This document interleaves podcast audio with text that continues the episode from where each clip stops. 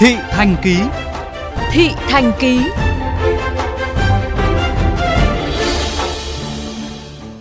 Thưa quý vị thính giả, sau khi quản trị viên của nhóm báo chốt 141 Hà Nội bị cơ quan chức năng triệu tập lên làm việc và có thể đối mặt với mức phạt từ 10 cho đến 20 triệu đồng về hành vi thu thập, xử lý và sử dụng thông tin của tổ chức cá nhân khác mà không được sự đồng ý hoặc sai mục đích theo quy định của pháp luật, thì các nhóm báo chốt kiểu này cũng bắt đầu thay đổi chiêu thức hoạt động nhằm lách quy định.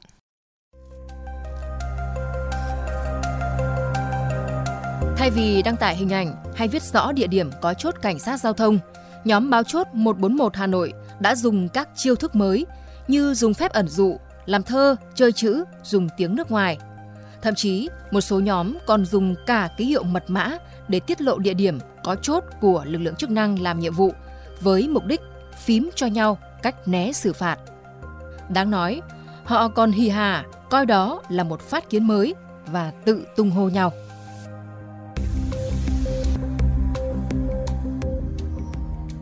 Dưới góc nhìn tâm lý người trẻ, Thạc sĩ Vũ Yến Hà, giảng viên khoa xã hội học, trường Đại học Công đoàn cho rằng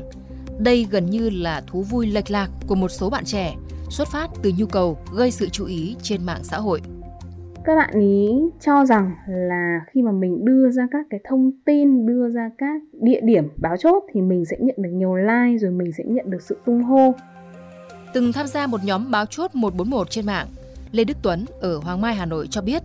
Ban đầu cũng chỉ vì tò mò và thấy hay hay. Nhưng dần dần anh nhận ra không ổn nên đã chủ động dừng lại. Mình thì mình không sợ nhưng mà à, ban đầu thì mình thấy vui mình tham gia nhưng mà sau rồi kiểu cũng hơi phụ thuộc vào các cái nhóm thông báo đấy.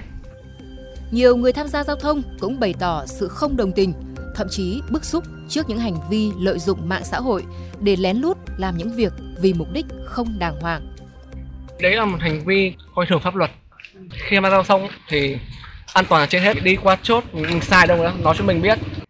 Khi mà họ thấy rằng là mình hoàn toàn có nhiều cách để lách luật, điều này làm cho người dân sẽ không còn ý thức chấp hành luật giao thông nữa. Rõ ràng cái việc mà không chấp hành luật giao thông nói riêng và không chấp hành luật pháp nói chung thì nó là một điều không hề tốt một chút nào trong bất kỳ một xã hội nào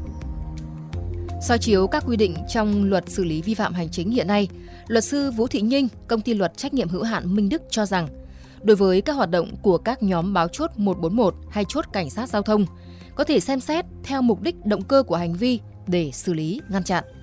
Nếu như việc đăng tải ờ, nhằm thông tin an toàn giao thông để người dân ờ, thực hiện tốt cái việc chấp hành quy định của pháp luật đấy là cái hành vi không vi phạm pháp luật và không bị xử phạt vi phạm hành chính.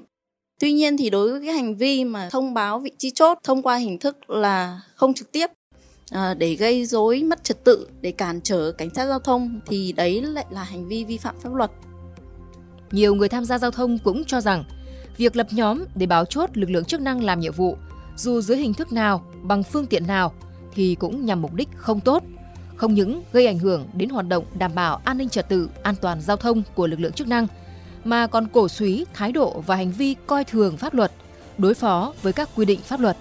Do vậy, rất cần có sự theo dõi, nhắc nhở nghiêm khắc từ các gia đình cùng sự vào cuộc của các cơ quan chức năng để xử lý, ngăn chặn.